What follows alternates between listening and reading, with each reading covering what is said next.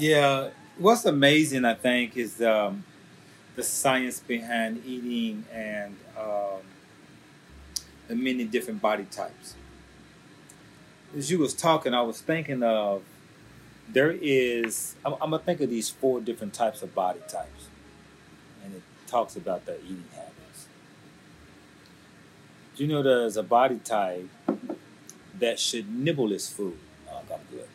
That should nibble its food. Should nibble food. Should be nibbling food probably every two hours. What do you mean nibbling food? Just eating something every two hours. Yeah. Um, and there are some people from different metabolisms. There are some people that can eat this meal, and someone else can eat the same meal.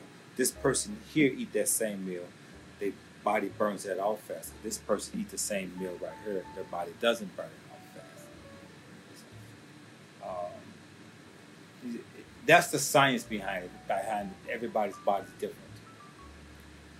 and that's kind of what I'm starting to look at and paying attention to what my body is craving and what is what it's asking for.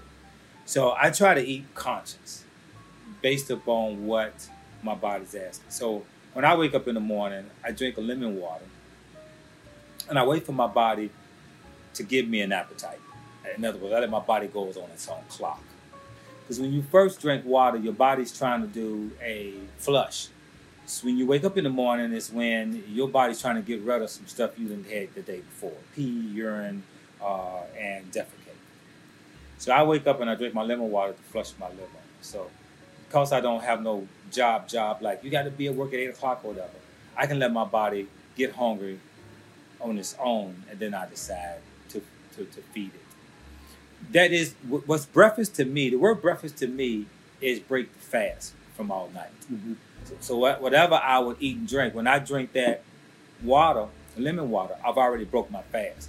That in turns, not only does that's a liver flush for me in the morning, but that also um, prepare my enzymes to get prepared to eat something. So that's why I wait after I. I just don't wake up and just force myself to eat. I allow my body to say, "Okay, I'm hungry now.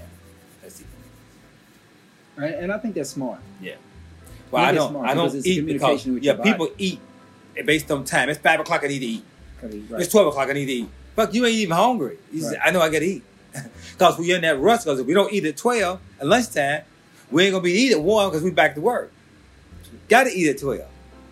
So we on these all these time clocks. All these time clocks, right? And um, and so I start allowing my body to say, okay, I'm hungry. But they do say it's, it's, it's, it's healthy to eat at the same time every day, though. Um, you ever heard that? I've heard that, but I've also heard that um, you should also eat before sunset. So sunset changes based on the season. Right. Yeah. So, you know, in in in essence, if you take in if you eat at a if you eat at a certain time and you get your body trained to that, your body still got a time to where you're fortunate to eat, but you're really not hungry. Because you just you're just gonna make yourself eat. Maybe. Yeah. I, I think yes. It's Maybe very because if you lose an hour, you're eating at the same time. Right. So yes, if if you if if you are eating and you're not hungry, then you're eating based on time. If you look at life itself, even a dog won't eat it ain't hungry. Other animals just ain't I ain't ready to eat yet. I'm not hungry. It's it's led by that. Right. So what we live in, we living on a clock by in another Eurocentric dimension. And in fact, um, uh, we ain't living close to the earth to to to really feel the flat one or the round. the round one. but but I, I, I think I think the problem is called is the education part. When you it's talk about education is always a problem. Our people have are suffering mentally and physically because of the education part. And we don't know we're suffering. We are following trends. Being a vegan is a trend. It's the new black thing now. Mm. That's right. It sounds good and cool, but I see vegans catch cancer because they're eating soy. And they're eating other stuff that the body does not recognize. They're still eating fries and How can you be a vegan food. and be overweight? uh, because Because you're eating carbs. starchy foods, eating carbs. Yeah, it don't mean nothing. It just means that you ain't eating meat. It just means that you ain't eating meat. That's all. And you're not eating eggs. You said you didn't want to say. No, if you're not eating eggs, you're not eating eggs, dairy, meat, fish. Here's another thing about vegan I could never do. Um, honey. You're supposed to eat honey. Right. So that was my number one thing. Oh hell no. There's no way you're going to tell me honey's bad for you. Right. It's just impo- That was my first thing when I read about that. I said, this isn't about health. It's about animals and bugs and shit. This is somebody else's freaky shit. Listen, I believe this, Carl. You know, my last cancer doctor, my last appointment to my cancer doctor, my last day in remission. He, he said, he said, honey.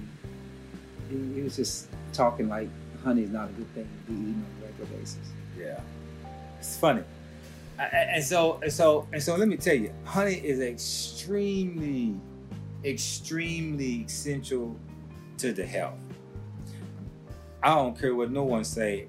If no one can deny these properties inside of honey, it is an immune booster. It is an allergy reduction. In other words, if you're eating local honey, what you're eating is like a vaccine. Right. The honey goes out and eat the nectar, the pollen that you are allergic to because here comes springtime. You eat the honey and it reduces your response to it messing with you